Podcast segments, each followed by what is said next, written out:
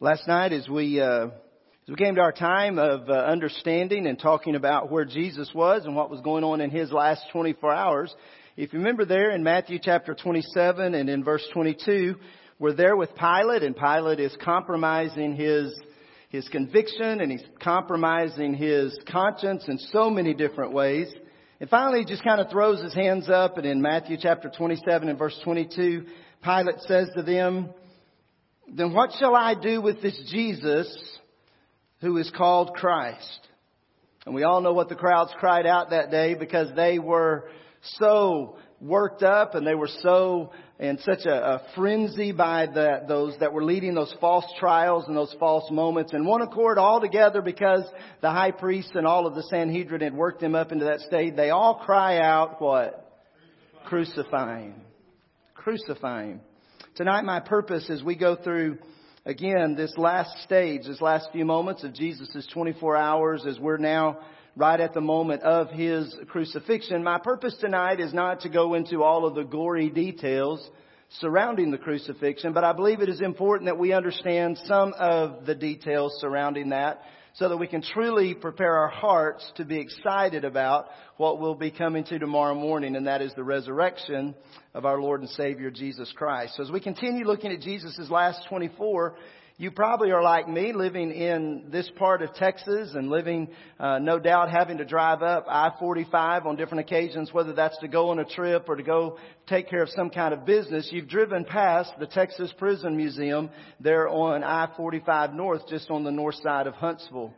What that museum reminds us is the fact is that Texas is a state that enforces capital punishment, and if you were there to go through that museum, what you would find is that through the years that Texas has used hanging and Texas has used the electric chair and Texas has also used lethal injection by which to execute criminals that have been found worthy of capital punishment.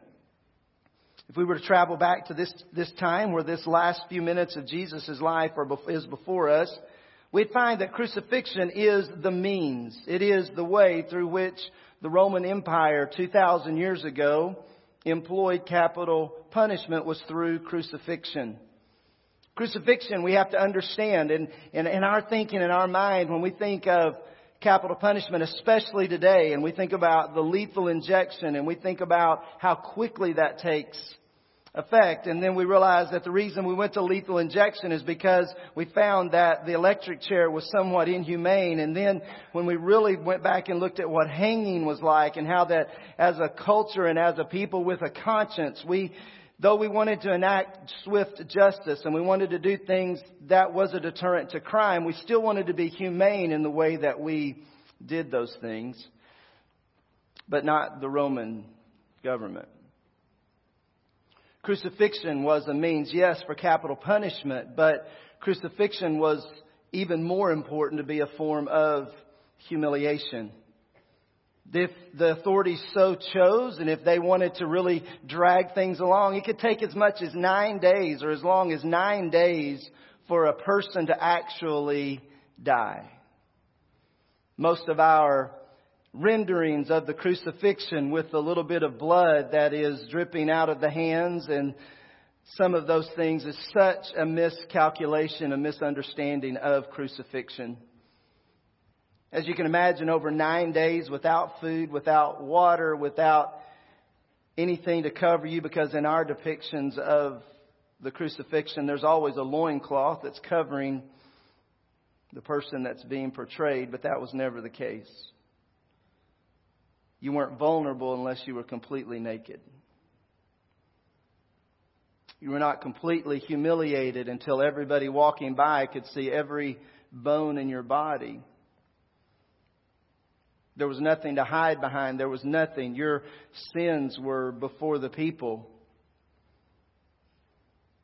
While we think of capital punishment and being humane, it was just the opposite with the Roman government.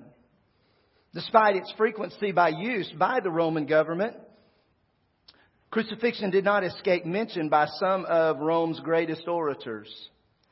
For instance, Marcus Cicero described crucifixion as a most cruel and disgusting punishment. He suggested that the very mention of the cross should be far removed not only from a Roman citizen's body, but from its mind, his eyes, and his ears. The Bible does indeed have much to say about the crucifixion. And tonight, as we've been this week journeying through Matthew chapter 26 and then into Matthew chapter 27, you may already be turned there, but tonight I'm going to ask you to turn over to the 22nd Psalm. While there are many things that are written about the crucifixion, oftentimes what we find here in the 22nd Psalm is not looked at in times like this because there have been critics that have tried to express that somehow the suffering and the, the, the description that we find in Psalm 22 is really of David and some kind of experience that he had. But as we study the Old Testament, we study the books of poetry, never do we find that David experienced the kind of excruciating pain and the kind of things that we see the main character of Psalm 22 going through. And it is no doubt this is a prophetic psalm that's speaking of what we're looking at tonight, and that's the crucifixion of our Lord and Savior Jesus Christ. I want us to use this prophetic psalm tonight as a lens. And I want that lens to help us better, better understand the crucifixion of Jesus Christ. To help us truly tonight grasp what our Lord and Savior was going through. Now I know chronologically, day wise, we're not in the right place. But as we've taken these last 24 hours and we've pieced them together over this week, we find ourselves at the cross with Jesus Christ and His experience of crucifixion. And if we can concentrate on this and we can allow this to speak into our hearts and minds, how much greater will our appreciation be for what Jesus endured for us. And then tomorrow when we come for Resurrection Sunday, how much greater will our joy be that our Savior did not remain in this state, but He is alive today. All well. Psalm 22 and verse 1 says, My God, my God, why have you forsaken me? Far from my deliverance are the words of my groaning. When you jump back over to Matthew chapter 27, which has been the text that we've been journeying through, Matthew records for us that in the ninth hour, Jesus cried out with a loud voice saying, Eli, Eli, lama sabachthani.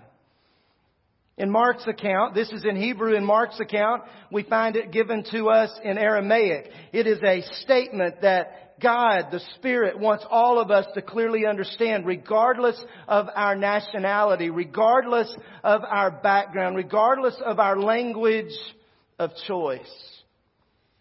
He wants all people to understand it was here on this cross that Jesus Christ cries out, My God, my God, why have you forsaken me? Jesus is fulfilling somewhere in the first century this prophetic utterance that was given about what the Messiah, the Savior of the world, would have to say. When we read this and we study it, what we begin to realize is the crucifixion and what we understand from the cup that we looked at this week as we studied the Lord's Savior, the Lord's Supper. What we know is that Jesus was forsaken by God for me. I want you to say that with me tonight. Jesus was forsaken by God for me. At first glance, this is quite surprising. At first mention, when we hear those words, Jesus was forsaken by God for me. It doesn't make sense. Jesus had always had God the Father's will as the preeminent motivation behind everything that he did.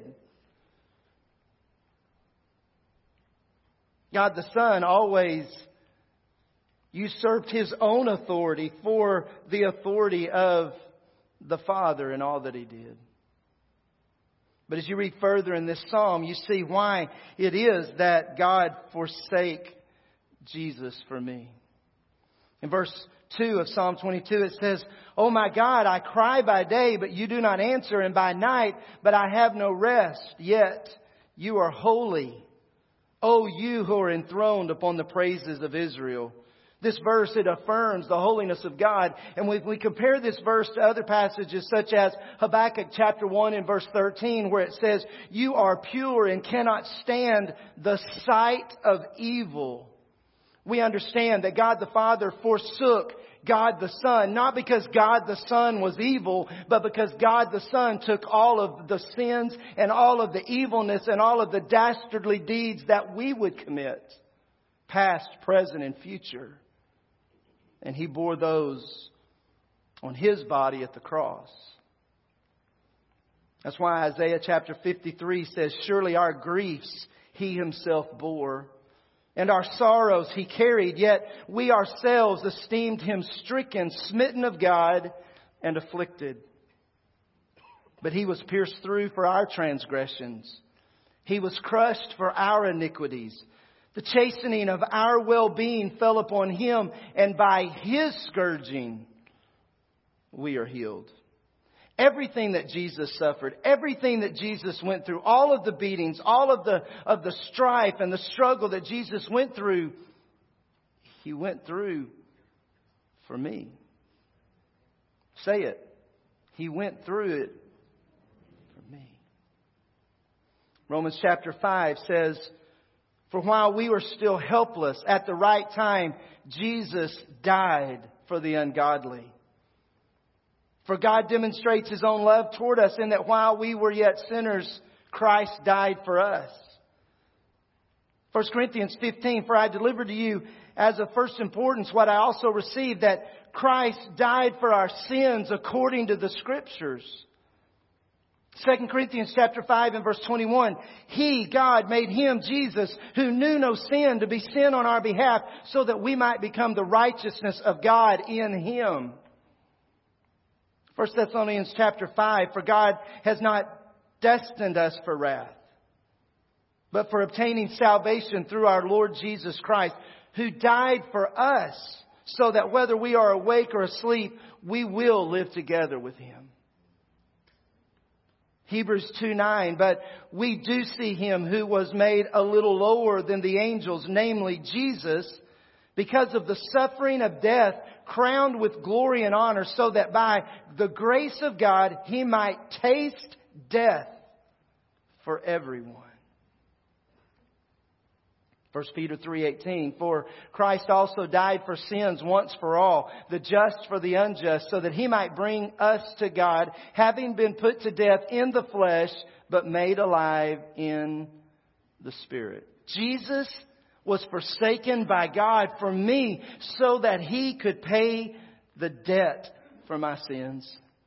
This week we've taken a look in, we've taken a look at the Passover meal and, and, and I don't want to belabor that point, but the Cliff Note version, the Hebrews are being held captive in Egypt and Pharaoh is not letting God's people go. And so God enacts ten plagues upon all of Egypt in an attempt to show Pharaoh he needs to let God's people go. And the ultimate plague was this death angel, the death of the firstborn of all the people in Egypt. At least all the people who didn't have the blood of the Passover lamb sprinkled on their doorpost. And while we study that idea and we looked at it in the upper room with Jesus, what we cannot miss from this idea of the Passover lamb is that was the first or the initiation of an entire animal sacrifice system given to the children of Israel by which people could take a lamb to a priest and have that lamb sacrificed as a symbolic covering of their sins. Listen to that tonight. The Passover festival was the remembering of that first night that instituted this animal sacrifice system that has now been taking place for thousands of years by the time of Jesus' crucifixion, where a person could take a lamb to a priest and have that lamb sacrificed as a symbolic covering for their sins. For thousands of years, people have journeyed to the tabernacle in the wilderness or the temple in Jerusalem with the lamb to be slaughtered as a sacrifice for their sins for a year. It was never intended to be the final remedy. Hebrews tells us all about that in Hebrews chapter 10. It says, For the law, since it has only a shadow of the good things to come and not the very form of things, can never, by the same sacrifices which they offer continually year by year, make perfect those who draw near. Otherwise, would they not have ceased to be offered? If the lamb, the, the, the, the, physical lamb, the, the lamb that was instituted at Passover, if it could take away the sins of me, then why did I have to keep coming back year after year after year after year? Otherwise, would these sacrifices not have ceased to be offered? Because the worshippers, having once been cleansed, would no longer have had consciousness of sin. But in those sacrifices, there is a reminder of sins year by year.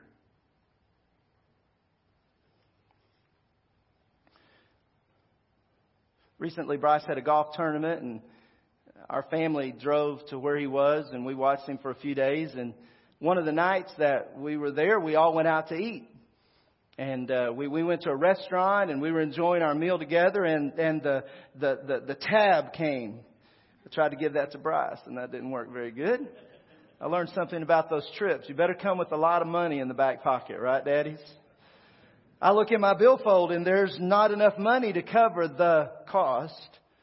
So I take out a credit card and I give that credit card to the waitress and that credit card paid for our meal that night. But did it really? Really what that credit card did, it has allowed me to enjoy the benefits of that meal, but later in time, I would have to pay for what I enjoyed. I think this is a, per- per- a perfect picture of the forgiveness of sins that we see depicted in the Old Testament. God has this spiritual charge account. People are living during the Old Testament times and they would use a spiritual credit card to tap into the charge account that has been set up and the credit card, the spiritual credit card, it's a lamb. And that lamb, that credit was paid for the sins that they had committed, but it really wasn't satisfying the debt. It was just placing it to be accounted for at a later date.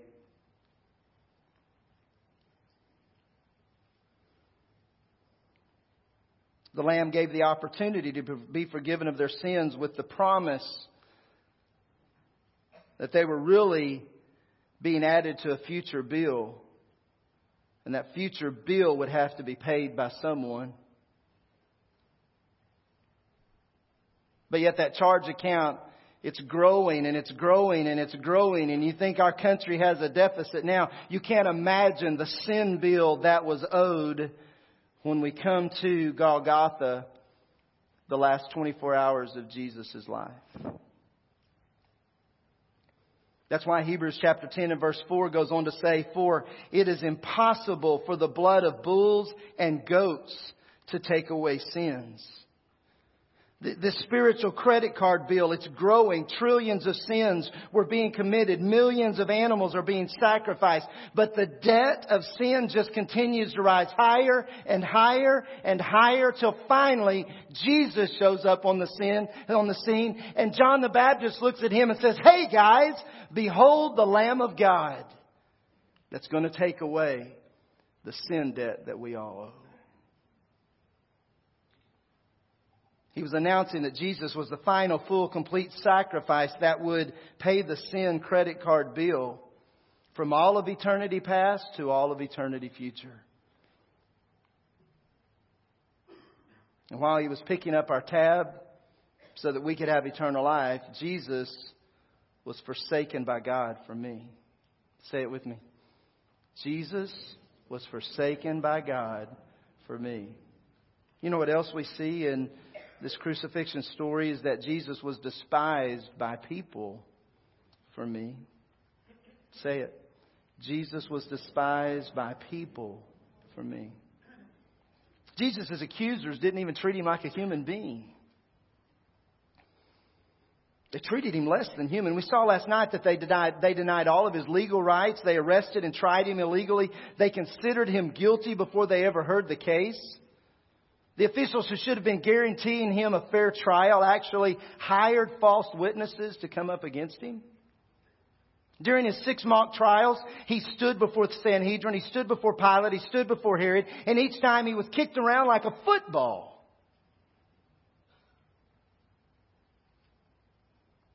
They despised him. Well, it's foretold in Psalm 22 and verse 6. I'm a worm, not a man.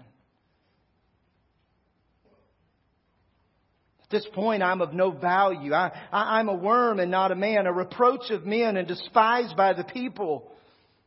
All who see me sneer at me. They, they separate with the lip. They wag their heads saying, commit yourself to the Lord. Let Him deliver him. Let Him rescue him because He delights in Him. At Jesus' crucifixion, Jesus was forsaken by God for me. Say it. Jesus was. But not only was he forsaken by God, what else? He was forsaken. He was despised. Not just forsaken by God, but he was despised by people for me. Say it. And what else we see in this passage is he was crucified like a criminal for me.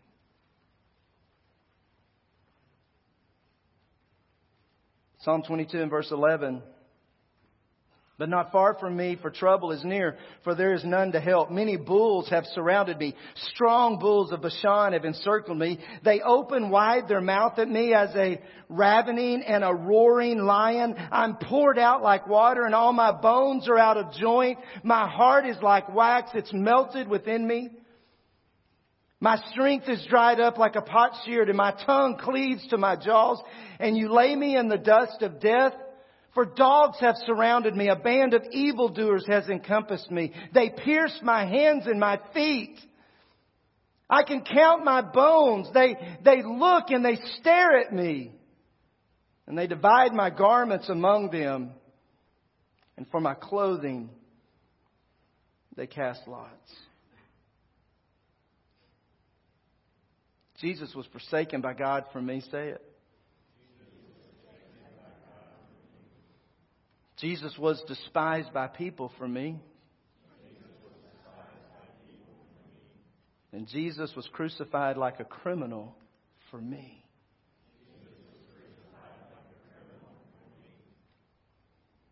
Man, what a graphic reminder of the crucifixion that Jesus endured for me.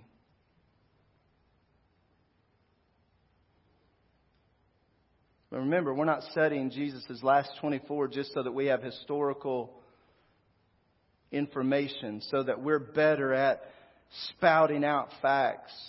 We're studying Jesus' last 24 because we want to extract some application to put into practice in our life. That's why I love what Warren uh, Wiersbe says about Psalm 22. He says that the fact such a description is found here is amazing because the Jews did not practice crucifixion. Do you hear what he's saying tonight? The dating of Psalm 22, the Jews did not practice crucifixion. That was not the way that they enacted capital punishment. How did they enact capital punishment? Stoning.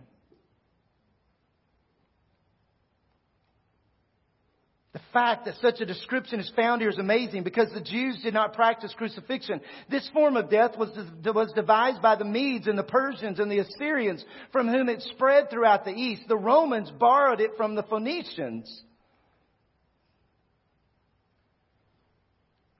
I'm going to read an account of Jesus' crucifixion and then when I finish that I'm going to ask the choir to come back up. They're going to share a song with us, and we're going to take all of this week and we're going to let it marinate in our mind and we're going to see what I need to make application into my life so that I'm not just a hearer of the word, but I'm a doer of the word. And the application that I want us to make as I read through this, as we looked at Psalm 22, that was written thousands of years before it played out in Jesus' life. We've looked at Psalm 22 and we've seen how that, that wasn't even a type of capital punishment employed by the Hebrews. As we read through the account of Jesus' crucifixion, you're going to notice the authenticity and the accuracy and the absolute truth of God's Word.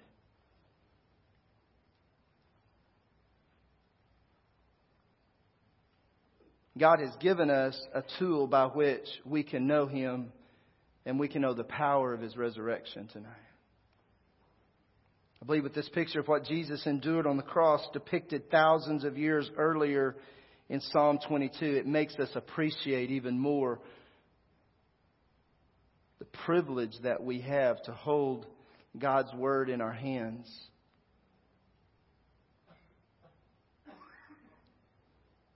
Matthew 27 and verse 15 says, Now at the feast, the governor was accustomed to release for the people any one prisoner whom they wanted. At that time, they were holding a, notor- a notorious prisoner called Barabbas. So when the people gathered together, Pilate said to them, Who do you want me to release for you? Barabbas or Jesus, who is called Christ? But the chief priests and the elders persuaded the crowds to ask for Barabbas and to put Jesus to death. But the governor said to them, Which of the two do you want me to release to you? And they said, Barabbas. And Pilate said to them, Then what shall I do with this Jesus who's called Christ? And they all said, Crucify him. Then the soldiers of the governor, they took Jesus into the praetorium and they gathered the whole Roman cohort around him. They stripped him and they put a scarlet robe on him and after twisting together a crown of thorns, they put it on his head and a reed in his right hand and they knelt down before him and they mocked him saying, Hail, King of the Jews! And they spat on him and they took the reed and they began to beat him on the head. And after they had mocked him, they took the scarlet robe off of him and put his own garments back on him, and they led him away to crucify him. And when they had crucified him, they divided up his garments among themselves by casting lots, and sitting down, they began to watch over him there. And above his head, they put up the charge against him, which read, This is Jesus, the King of the Jews. At that time, two robbers were crucified with him, one on the right and one on the left, and those passing by were hurling abuse at him, wagging their heads and saying, You who are going to destroy the temple and rebuild it in three days, save yourself. If you are the Son of God, come down from the cross. In the same way, the chief priests also, along with the scribes and elders, were mocking him and saying, He saved others. He cannot save himself. He is the King of Israel. Let him now come down from the cross and we'll believe in him. And about the ninth hour, Jesus cried out with a loud voice saying, Eli, Eli, lama sabachthani. That is my God, my God, why have you forsaken me? And Jesus cried out again with a loud voice and he yielded up his spirit. And behold, the veil of the temple was torn in two from the top to the bottom and the earth shook and the rocks were split. The tombs were open and many bodies of the saints who had fallen asleep were raised. And coming out of the tombs after his resurrection, they entered the Holy Spirit and, uh, excuse me, the holy city and they appeared to many.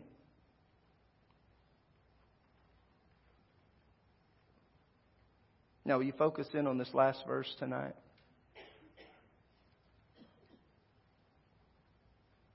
Remember, we're not studying the last 24 for historical purposes.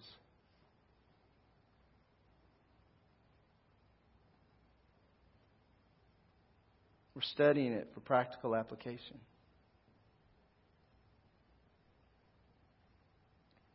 Now the centurion and those who were with him keeping guard over Jesus When they saw the earthquake and the things which were happening, they became frightened and said, Truly, this was the Son of God.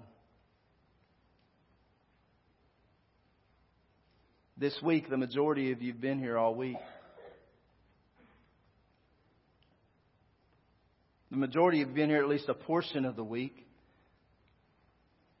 And I, and I wonder tonight if, if maybe that you're like the centurion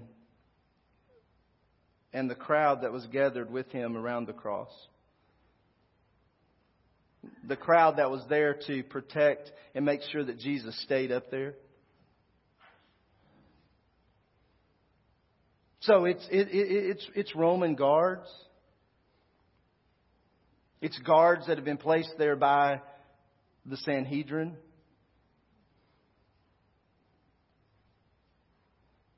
Some of that crowd that despised Jesus and wanted to make sure that nobody took his body down because they wanted to make sure that he really did die. It, were the, it was those that were spiritually skeptical. It was those that were religiously disillusioned.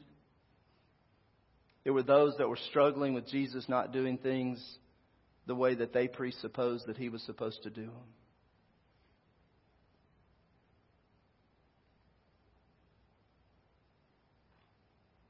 And over the course of his last 24 hours,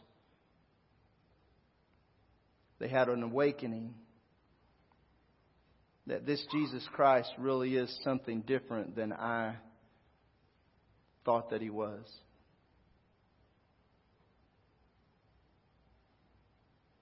Maybe over these few nights that we've been together, maybe the paradigm shift that you've had is that I've had that physical relationship with Jesus Christ, and I thought doing all of these things and going through these motions, that's what I was supposed to do for Jesus to accept me. And I've come to the realization this week that I don't do anything for Jesus to accept me. He's already done everything. And it's time for me to recognize him as my Savior, not some kind of cosmic bully that if I don't do enough, he's going to throw me into the pit of hell. But he was forsaken by God. And he was despised by a crowd. And he was crucified like a criminal. Because he loves me so much, he wants me to spend eternity with him. Maybe there's some of you here today and you need to have a, a change and you're having a change and your vision of Jesus is changing because yeah, you've made that, chan- that transition from a physical relationship to a spiritual relationship. But you've not grown in years.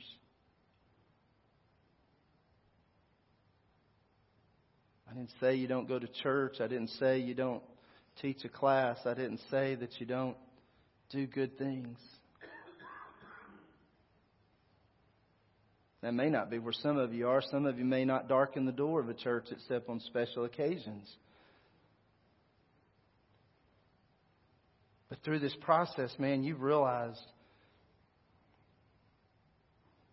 I've got a different view of who Jesus is and what he's done for me.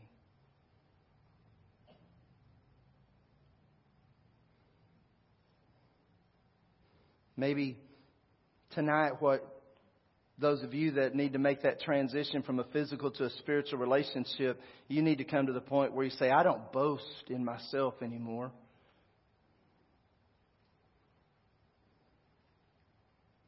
But I'm going to boast in the name of the Lord my God. Maybe what others of us need to do tonight is we need to stop boasting in the fact that, well, I can have a relationship with God and I don't need to be going up to church and I don't need to be doing things that religion tells me you are absolutely correct. But when you really step back and you look at your life, you really see by not doing that, you're not living much different than the world. Nobody can really tell that you've ever made Jesus the Lord of your life. Maybe tonight you need to stop boasting in your sin. You need to boast in the name of the Lord your God. I'm going to ask you to bow your heads with me tonight, if you would. I'm going to lead us in a word of prayer, and then the choir's going to share a song with us. And while they do that, I'm just going to invite you to stand to your feet and just to contemplate the words of what they're saying.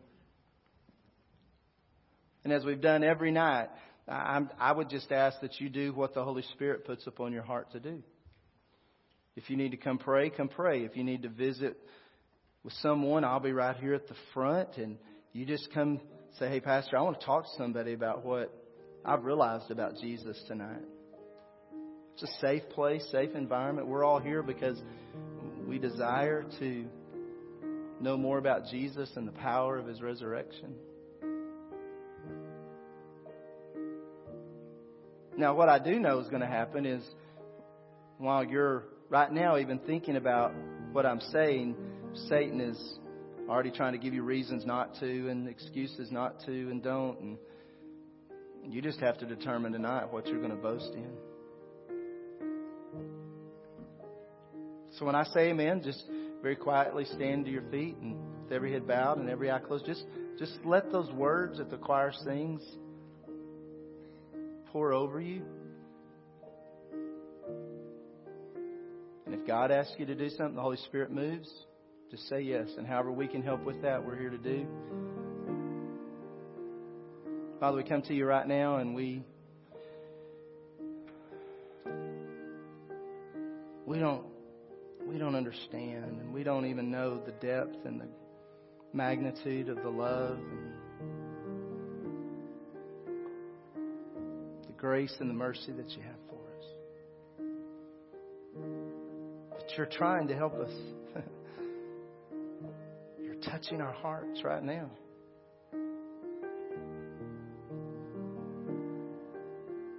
And I pray that you'd give each of us the courage to say yes to what you're asking us to do. In the name of Jesus we pray.